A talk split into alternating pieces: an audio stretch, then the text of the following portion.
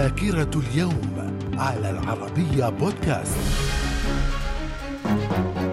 أهلا بكم إلى ذاكرة اليوم الثاني والعشرين من يناير ففي العام 1840 بدأ الاحتلال الإنجليزي لنيوزيلندا. في العام 1899 زعماء ست مستعمرات أسترالية يلتقون في ميلبورن لمناقشة قيام الاتحاد الكونفدرالي. في العام 1901 تنصيب إدوارد السابع ملكا على المملكة المتحدة بعد وفاة والدته الملكة فيكتوريا. من الذاكرة. ومن ذاكرة الثاني والعشرين من يناير من العام 1941 القوات البريطانية تستولي على طبرق من القوات النازية في الحرب العالمية الثانية وفي العام 1970 أول طائرة ركاب جامبو تحمل ركابا تحط في مطار هيثرو قادمة من نيويورك وذلك في أول رحلة لها. في العام 1979 تفجير سيارة مفخخة في بيروت يؤدي إلى اغتيال القائد الفلسطيني علي حسن سلامة بعد خروجه من منزل زوجته ملكة جمال الكون جورجينا رزق. من الذاكرة. ومن ذاكرة الثانية والعشرين من يناير من العام 1984 تقديم حاسب أبل ماكنتوش كأول حاسب شخصي مزود بفأرة.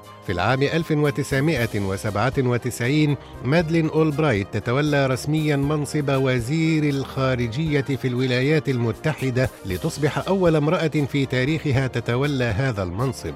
في العام 1998 المحكمة الدستورية التركية تأمر بحل حزب الرفاه الإسلامي ومنع رئيسه نجم الدين أربكان من ممارسة أي نشاط سياسي وذلك بعد الفوز الكبير الذي حققه الحزب في الانتخابات البلدية والنيابية. من الذاكرة. ومن ذاكرة الثاني والعشرين من يناير من العام 2009 الرئيس الأمريكي باراك أوباما يأمر بإغلاق معتقل غوانتنامو في مدة أقصاها عام وفي العام 2014 انطلاق مؤتمر جنيف اثنين في مدينة مونترو السويسرية ضمن جهود حل الأزمة السورية. والعلماء يكتشفون أن الكوكب القزم سيريس ينبعث منه بخار للماء. في العام 2016 موجة برد تضرب عدة أنحاء من آسيا الشرقية وتسفر عن مصرع ما لا يقل عن 90 شخصا. من الذاكرة. من مواليد الثاني والعشرين من يناير في العام 1263 ابن تيمية